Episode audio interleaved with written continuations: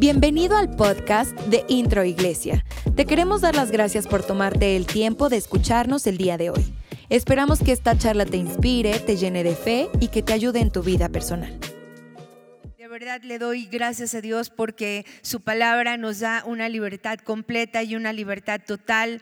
Su palabra es verdadera y hoy quiero decirte algo muy importante. ¿Cuántos creen que Dios ya nos ha librado de la esclavitud? ¿Cuántos creen que Dios ha roto ese espíritu de temor?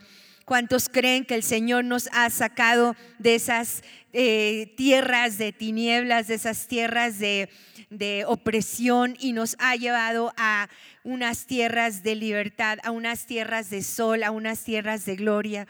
Hoy vamos a hablar acerca de esto, cómo Dios es el primer interesado de sacarnos de la esclavitud.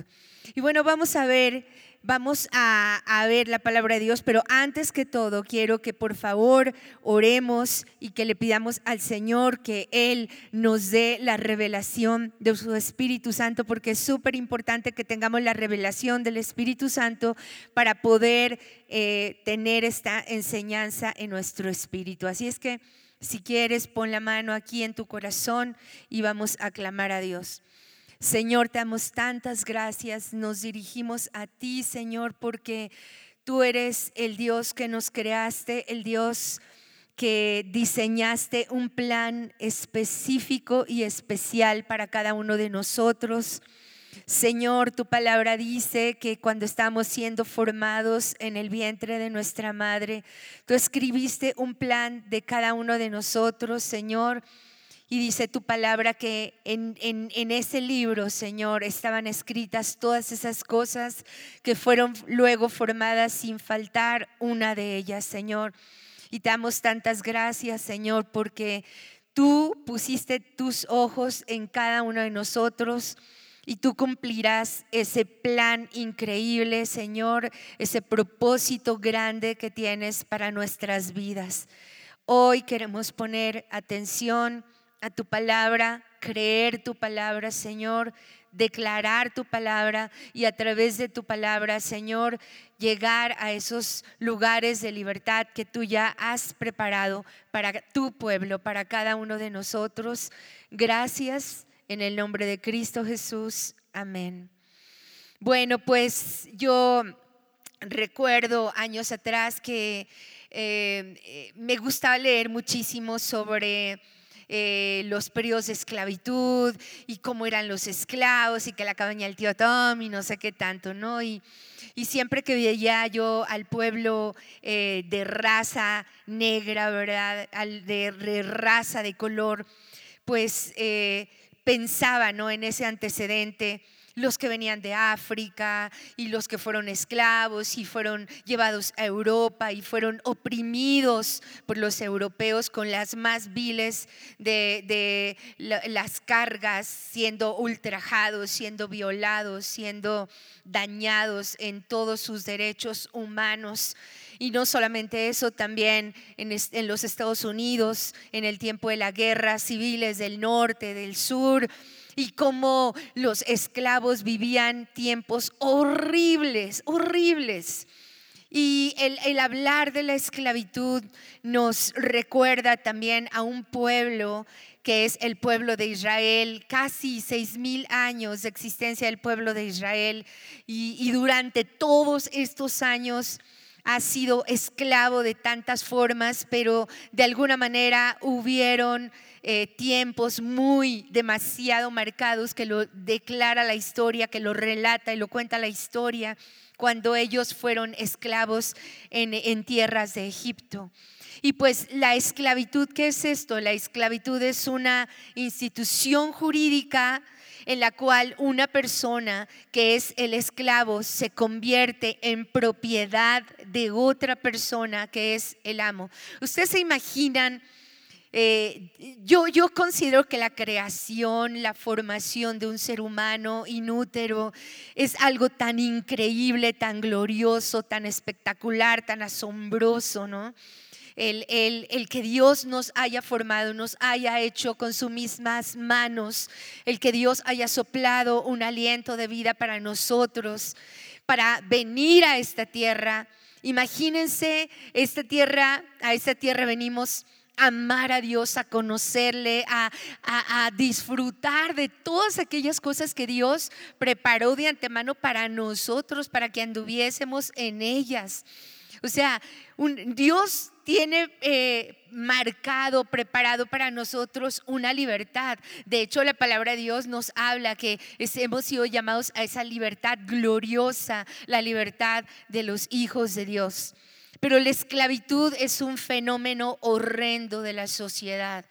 La esclavitud es algo que no se puede entender, la esclavitud es algo que es, es no sé, es diabólico, es, es, es, un, es un pensamiento, es un plan eh, maquinado en los mismos infiernos, sea cual sea la época, sea cual sea la circunstancia. La esclavitud no viene de parte de Dios. La esclavitud te hace trabajar a una persona de día y de noche de día y de noche, con las cargas más crueles, en las condiciones más precarias sin tener derecho a una ganancia. La única ganancia que tiene el esclavo es comer y vivir en un techo en las, en las condiciones más horribles y más infrahumanas. Y si al amo se le ocurre a las 3 de la mañana llamar al esclavo para hacer las tareas más difíciles, aunque ese esclavo haya pasado ya 18 horas continuas trabajando, el esclavo no tenía derecho a réplica.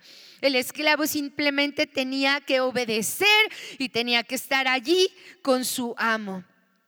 Hay muchos tipos de esclavitud. De verdad, la esclavitud es, es también una, una forma de, de, vida de la época contemporánea, pudiéramos decir, porque a lo mejor está un poquito disfrazada, ¿verdad?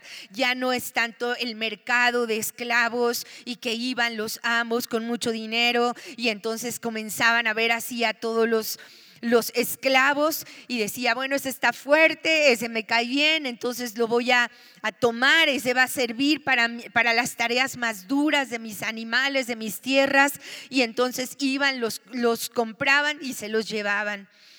Entonces, eh, pero, pero hay también una forma de esclavitud en la cual los ricos creen apoderarse de los pobres creen adueñarse de ellos, de su tiempo, de sus habilidades, de, su, de sus ah, talentos muchas veces, pero la mayor parte de las veces es de su fuerza. Como yo soy rico, yo tengo el dinero y tú me sirves aquí en mi casa y tú me sirves en mi empresa y tú me sirves en el taller. Los guapos también quieren, eh, quieren este, esclavizar a los feos, ¿verdad? Ay, qué cosas, ¿no? Los fuertes quieren esclavizar a los débiles. Los inteligentes quieren esclavizar de alguna manera a los ignorantes. La raza blanca quiere esclavizar a los negros. ¿Por qué? Pues porque los negros están feos, porque los negros no sirven para nada, pero ¿saben qué? La raza negra, ¿quiénes son los que cantan más increíble? Como una Whitney Houston, wow, una mujer que tenía una voz increíble, maravillosa. ¿Quiénes son los mejores atletas? Este, son, pues, obviamente los, los de raza negra, ¿verdad? ¿Quiénes son eh, muchos artistas increíbles, los de raza negra y ahora ya también políticos? ¿Por qué? Porque Dios nos hizo, somos hechos con la misma mano, la mano de Dios. Ahora también los reyes conquistadores que leemos a través de toda la historia bíblica, cómo conquistaron al pueblo de Israel cómo fueron ellos esclavos de los egipcios y de los romanos y los fenicios y de tantos y tantos pueblos que a través de la historia llegaron y conquistaron a Israel y los tomaron como esclavos. Pues yo quiero tocar un pasaje en el libro de Éxodo, capítulo 1, versículos 6 al 22, que dice así. Con el tiempo José y sus hermanos murieron y toda esa generación llegó a su fin. Pero sus descendientes, los israelitas, tuvieron muchos hijos y nietos. De hecho, se multiplicaron tanto que llegaron a ser sumamente poderosos y llenaron todo el territorio. Tiempo después subió al poder de Egipto un nuevo rey que no conocía nada de José ni de sus hechos. El rey le dijo a su pueblo, miren, el pueblo de Israel ahora es más numeroso y más fuerte que nosotros. Tenemos que idear un plan para evitar que los israelitas sigan multiplicándose. Si no hacemos nada y estalla una guerra, se aliarán con nuestros enemigos y pelearán contra nosotros y luego se escaparán del reino. Fíjense, luego se escaparán del reino. Obviamente no les convenía, ¿verdad? Porque quienes les atendían todas las tierras, pues los israelitas. ¿Quiénes le cuidaban los animales? Pues los israelitas. ¿Quiénes les construían sus ciudades? Los israelitas. ¿Quiénes hacían el aseo? de las casas, los israelitas. ¿Quiénes cocinaban para las mujeres egipcias? Los israelitas. ¿Quiénes cosían y bordaban los vestidos y los trajes? Los, las israelitas, ¿verdad? Entonces no les convenía y dice aquí, por lo tanto, los egipcios esclavizaron a los israelitas, les pusieron capataces despiadados capataces despiadados a fin de subyugarlos por medio de trabajos forzados, los obligaron a construir ciudades, la ciudad de Pitón y de Ramsés, como centros de almacenamiento para el rey. Sin embargo, cuanto más los oprimían, cuanto más los egipcios oprimían al pueblo de Israel, más los israelitas se, multiplicaban y se esparcían. Y tanto más se alarmaban los egipcios. Por eso los egipcios hacían, los hacían trabajar sin compasión, sin compasión, sin amor, dureza.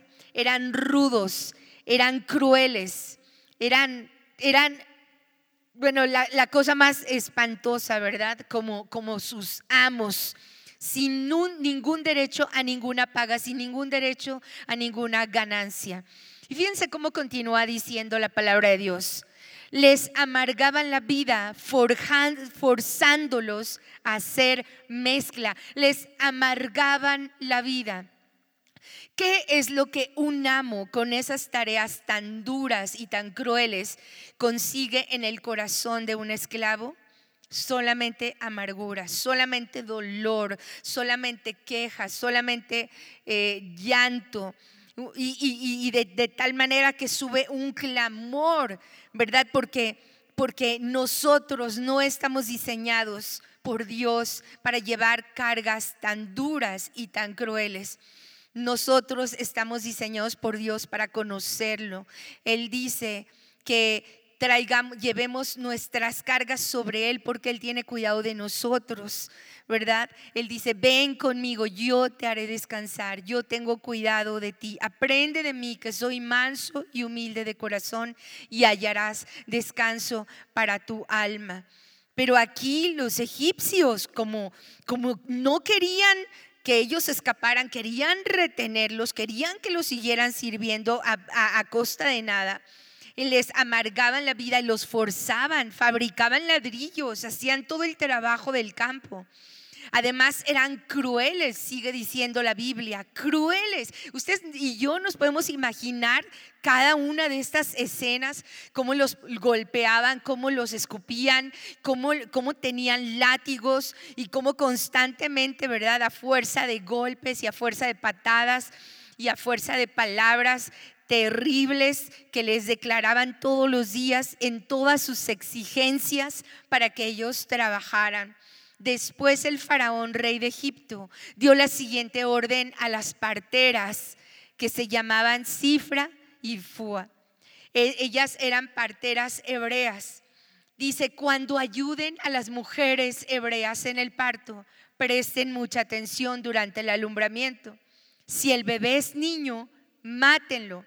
Pero si es niña, déjenla vivir. O sea, a, los varoncitos los iban a aniquilar a todos. Sin embargo, como las parteras temían a Dios, se negaron a obedecer las órdenes del rey y también dejaron vivir a los varoncitos. Entonces el rey de Egipto, el faraón, mandó llamar a las parteras y les dijo, ¿por qué hacen esto? Les preguntó, ¿por qué dejaron con vida a los varones y las mujeres hebreas? Mm, dice, las mujeres hebreas no son como las egipcias, porque ellas son más vigorosas y dan a luz con rapidez porque siempre cuando nosotros, nosotros llegamos, ellas ya dieron a luz a sus hijos. Por eso Dios fue bueno con las parteras y los israelitas siguieron multiplicándose y se hicieron cada vez más poderosos. ¿Por qué eran más poderosos ese pueblo que estaba esclavizado? Simplemente porque Dios estaba con ellos. Porque Dios estaba con ellos. Qué importante es que en todo momento, en toda situación, en cualquier condición en la cual tú y yo nos encontremos, tengamos la certeza, tengamos la super seguridad de que Dios está con nosotros. Ese es el punto número uno, tener la certeza de que Dios está con nosotros. Además, las parteras temían a Dios y les concedió su propia familia. Entonces el faraón dio la siguiente orden a todo el pueblo. Tiren al río a todo niño hebreo recién nacido y a las niñas pueden dejarlas con vida. Este fue el contexto en el cual nació Moisés, que significa sacado de las aguas. Pero la palabra de Dios nos habla tan claro, nos habla tan hermoso en Génesis 1, versículo 22, acerca de la creación del hombre y de la mujer, acerca de la creación del hombre y la mujer. Hombre y mujer, varón y hembra los creó. Fíjense bien, entonces Dios dijo, hagamos a los seres humanos, a los seres humanos hagamos a los seres humanos, a los que tienen ojitos rasgaditos, a los que tienen ojitos redonditos, a los que son más oscuritos, a los que son menos, menos trigueñitos, menos oscuritos, a los güeritos, a los blancos papel, ¿verdad? A los pelirrojos, a todos los seres humanos a nuestra imagen, para que sean como nosotros. Ellos reinarán sobre los peces del mar, sobre las aves del cielo, sobre los animales domésticos, todos los animales salvajes de la tierra, los animales pequeños que comen, que corren por el suelo. Así Dios creó a los seres humanos a su propia imagen, a imagen de Dios los creó. Hombre y mujer los creó. Y, y Dios los bendijo con las siguientes palabras. Dios creó al hombre y a la mujer, a varón y a hembra. No creó un tercer sexo. Dios creó al hombre, Dios creó a la mujer.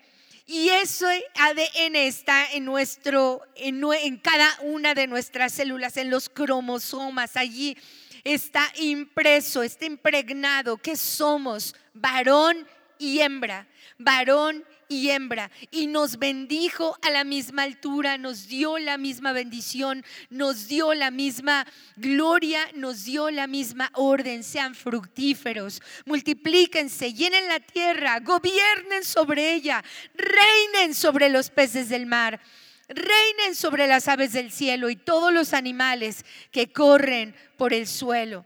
¿Saben qué?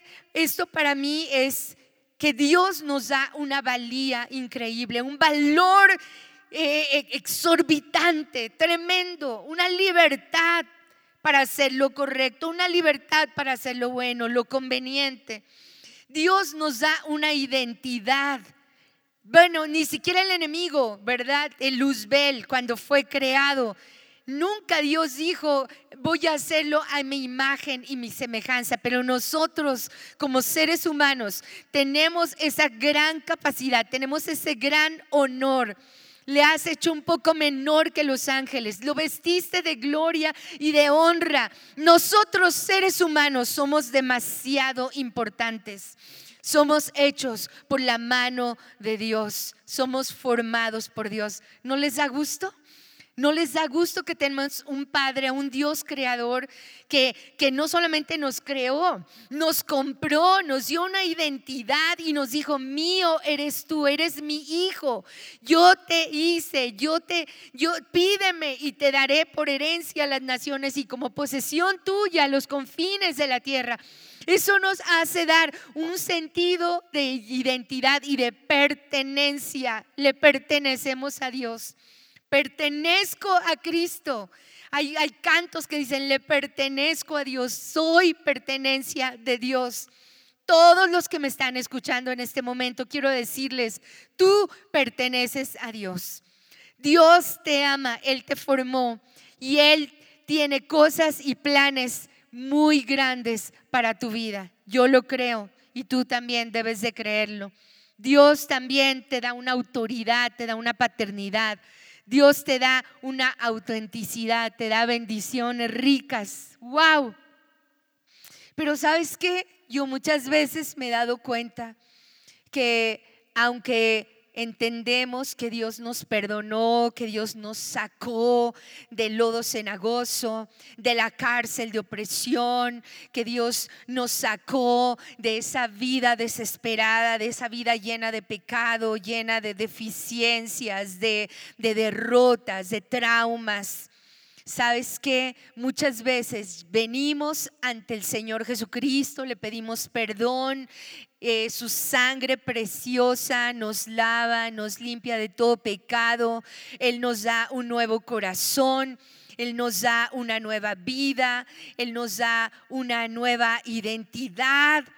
Pero sabes que aún si nosotros no vamos a la palabra de Dios, si nosotros no conocemos a un Dios libertador, muchas veces volvemos a caer en, ese, en esa etapa de esclavitud. Yo recuerdo cuando era muy joven, hace muchos años, que en mi iglesia era un instituto bíblico y nos encantaba cantar y cantamos, en Egipto esclavo fui, sí, sí o oh, sí, en Egipto esclavo fui, sí, de faraón. Triste, muy triste estaba, mi corazón lloraba, hazme libre, Señor. ¿Y sabes qué? De verdad, éramos esclavos del faraón, estábamos tristes, pero muchas veces Dios hace el milagro, ese milagro de la reconciliación, del perdón, de la restauración, remueve todos nuestros pecados, quita todas nuestras cargas y nos da la identidad de ser hijos de Dios, pero muchas veces no lo entendemos. Y sabes qué? Eso eh, son marcas que van a manifestarse tarde que temprano en nuestra vida tarde que temprano.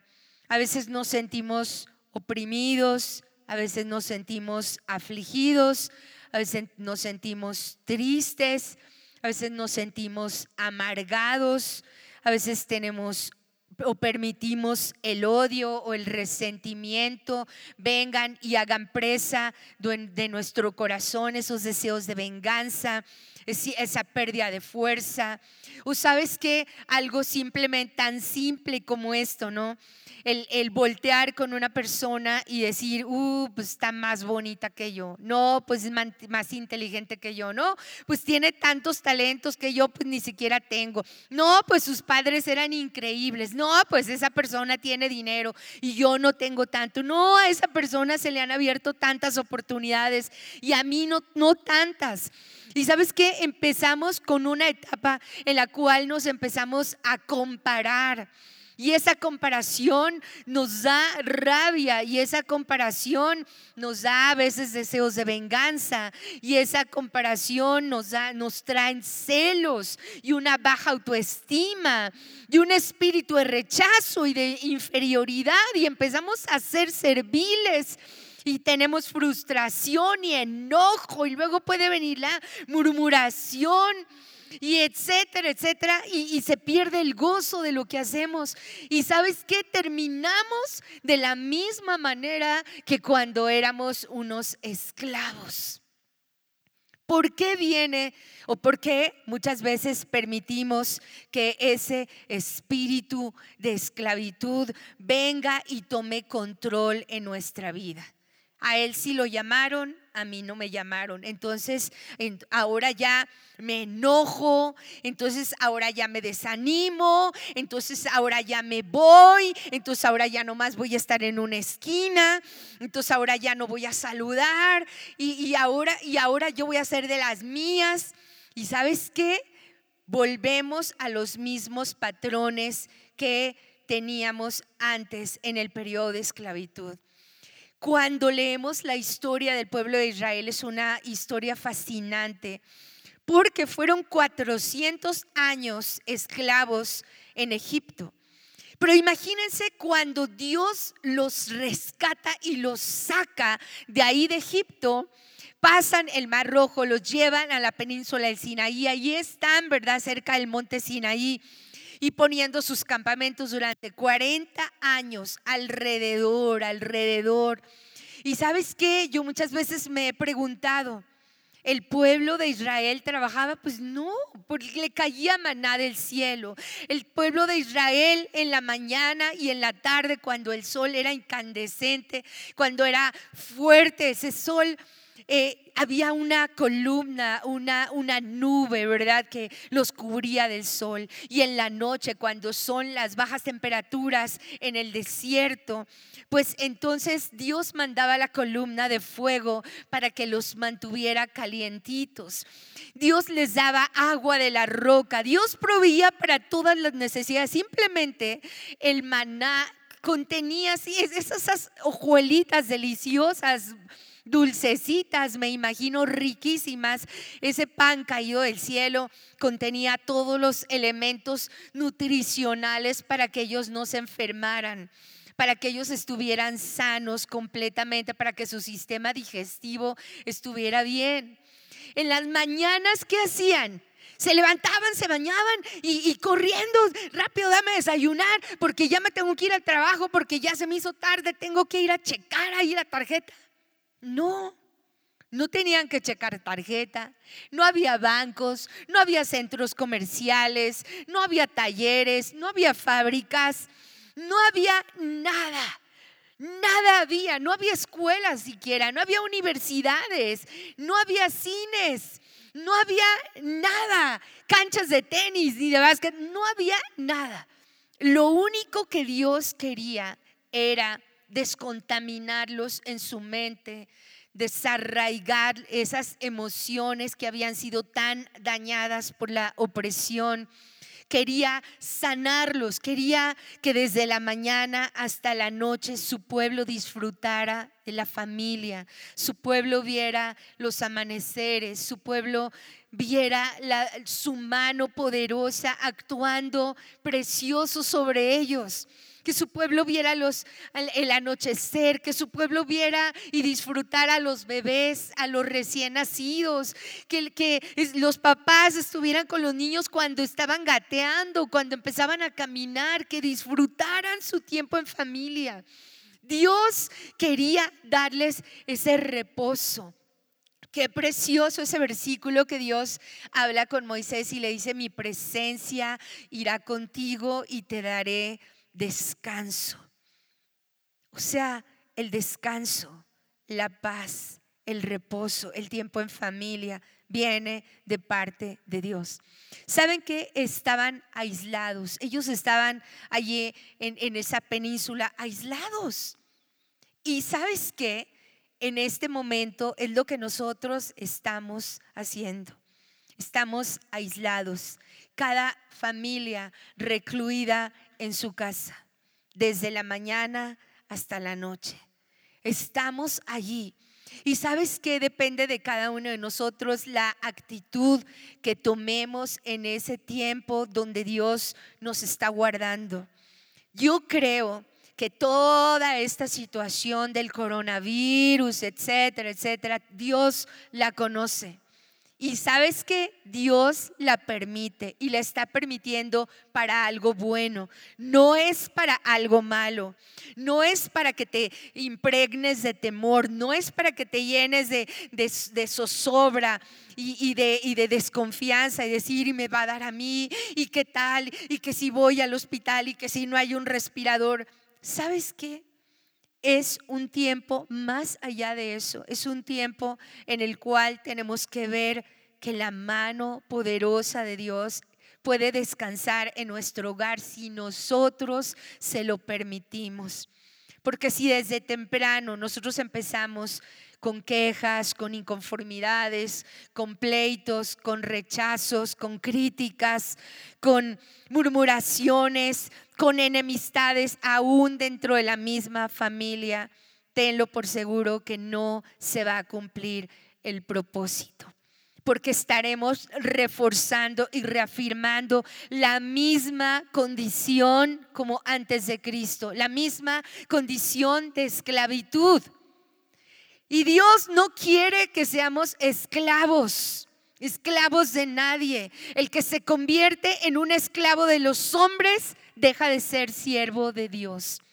Y sabes que muchas veces nos podemos convertir en esclavo de los hombres al estar subyugados a lo que están diciéndonos nuestras autoridades. Y aquí hay tantos muertos por acá y tantos contagiados por allá y tantos que ni siquiera fueron enterrados. Y mira que nomás la familia y, escuchando allí y entonces somos esclavos del temor. Hay un, un canto que dice, ya no soy esclavo del temor, yo soy hijo de Dios. Y Dios es mi Padre y yo soy su hijo y mi Padre me ama. Esto debe estar profundamente impregnado y es un punto muy importante. Primero, que sepas que Dios está contigo y segundo, que sepas que Dios es tu papá, que Dios tiene planes increíbles. Este tiempo en el cual estamos recluidos en casa, yo lo imagino, es como el tiempo de Israel. Dios va a mandar maná sobrenatural a tu casa. ¿Lo crees? Yo lo creo y lo declaro y lo confieso y te profetizo en el nombre de Cristo Jesús que Dios te va a mandar el, el, maná, te va a mandar aguas de manantial, te va a mandar reposo, te va a mandar muchas cosas que tú y yo ni siquiera habíamos pensado, porque de verdad ni siquiera hace un mes que estamos aquí con todo lo del concierto y todo esto, ni siquiera nos pasaba por aquí que estuviéramos el día de hoy en esta situación, en, este, en esta etapa como de esclavitud, como de reclusión, como, como de encarcelamiento, no sé cómo lo pudiéramos decir, pero dentro de todo eso tenemos paz, tenemos gozo. Sabemos que Dios está trabajando en nuestra vida. Y sabemos que cuando Él está trabajando en nuestra vida, Él está quitando la escoria, Él está quitando la basura, él, él, está quitando todo el heno, la hojarasca, la madera, todo aquello que en la prueba cuando llega la prueba y cuando llega el fuego, todo eso se quema y tiene que quedar lo más precioso, que es el oro, ese oro que es purificado. Dice la palabra de Dios en el libro Santiago capítulo 1, hermanos, Tened por sumo gozo cuando os halléis en diversas pruebas, sabiendo que la prueba de vuestra fe produce paciencia, pero tenga la paciencia su obra completa, para que seáis perfectos y cabales, sin que falte cosa alguna. Tenemos que tener paciencia, paciencia antes de que, de que pongas un pie fuera de tu cama Cierra tus ojos, dale gracias a Dios y dile, Señor, que este día pueda enfrentar todo mi día con paciencia, con amor, con tolerancia, con respeto, con, con, trabajo, con diligencia, que pueda aprender tantas cosas. Fíjense bien qué promesas más grandes nos hace el Señor. Dice aquí, y reafirmaré mi pacto contigo mediante el cual te prometí dar la tierra de Canaán, donde vivías como extranjero. Puedes estar seguro de que he oído los gemidos de ti, de los israelitas que ahora son esclavos de los egipcios y tengo muy presente mi pacto con ellos. O sea, tengo muy presente lo que te está sucediendo. Yo estoy observando tu hogar, yo veo tu casa, yo veo tus movimientos, yo veo la situación en la que te encuentras. Pero yo soy tu Dios y yo no te voy a dejar. Yo te voy a cuidar yo voy a extender mi mano de provisión, mi mano salvadora para rescatarte a ti. Te libertaré de la opresión que sufres te rescataré de tu esclavitud en Egipto, te redimiré con mi brazo poderoso y con grandes actos de juicio. Te tomaré como pueblo mío, fíjense, te tomaré como pueblo mío. Porque saben que en el tiempo de esclavitud muchos no entienden que Dios en unos años va a hacer algo increíble contigo o con tu familia. En el tiempo de esclavitud muchos piensan que Dios ya te abandonó y te abandonó allá tu suerte y te va a dejar y que Dios ya no te escucha, que Dios es un Dios lejano, pero dice, te tomaré como pueblo mío, seré tu Dios, sabrás que yo soy el Señor, que te he librado de la opresión. Yo soy el Señor. Esto está en Éxodo capítulo 4, 6, perdón, del, del versículo 4 al 8. Y Romanos 8:15 es un versículo grandemente conocido no has recibido el espíritu de esclavitud para estar otra vez en temor. No, el temor va ligado mucho a la esclavitud, porque sabes que un esclavo voltea y dice, ay, ahí viene, ponte a trabajar, porque si no nos va a dar una tranquiza tremenda, ponte ahí, chambeale, chambeale, ¿verdad? Él lo convierte en un hipócrita, la esclavitud convierte en un hipócrita al esclavo, en un traidor, en un mentiroso, en un engañador. Pero nosotros no hemos recibido el espíritu de esclavitud para estar en temor, porque hemos recibido el espíritu de adopción por el cual clamamos, Abba Padre. El mismo espíritu da testimonio a nuestro espíritu de que somos hijos de Dios y si hijos, también herederos, herederos de Dios y coherederos con Cristo. Si es que padecemos juntamente con Él, para que juntamente con Él seamos glorificados. Romanos 8:21 dice, porque también la creación misma será libertada de la esclavitud, de corrupción, a la libertad gloriosa de los hijos de Dios. ¿Y sabes qué? Dice la palabra de Dios en Juan capítulo 4 que el perfecto amor echa fuera al temor. Es otro punto muy importante. Solamente el amor de Dios desplaza al temor. Simplemente tenemos que analizar cuánto en mi vida he permitido que invada el temor. A lo mejor el temor ya invadió un 90% de mi existencia y solamente el 10% es Dios en mi vida. Pero sabes que el día de hoy tenemos en el nombre de Cristo Jesús que desplazar el temor, porque el perfecto amor de Dios echa fuera al temor. El perfecto amor de Dios echa fuera al temor y vamos a orar a Dios para que Él, hay muchos versículos que hablan, muchos, yo creo que tú en tu casa, ahí en, en la palabra de Dios, ¿verdad? Cada salmo, uff, es un deleite, es, una, es, un, es un manjar increíble, impresionante, donde Dios nos da la certeza de que Él es, de que está con nosotros, de que nos cuida, de que es nuestra roca, de que es nuestra ayuda. Pero vamos a orar. Cada vez que tú y yo oremos, es súper importante que mencionemos o oremos la palabra de Dios, declaremos, confesemos la palabra de Dios, porque la palabra de Dios es viva y eficaz y más cortante que una espada de dos filos. Muy importante declarar la palabra de Dios sobre las circunstancias, sobre las adversidades y enfocarnos en la mano poderosa de Dios. creemos, es, Dios nos ha sostenido a mi esposo y a mí con este versículo precioso en el Salmo 118, 15, donde dice, voz de júbilo y de salvación hay en la casa, en la tienda de los justos.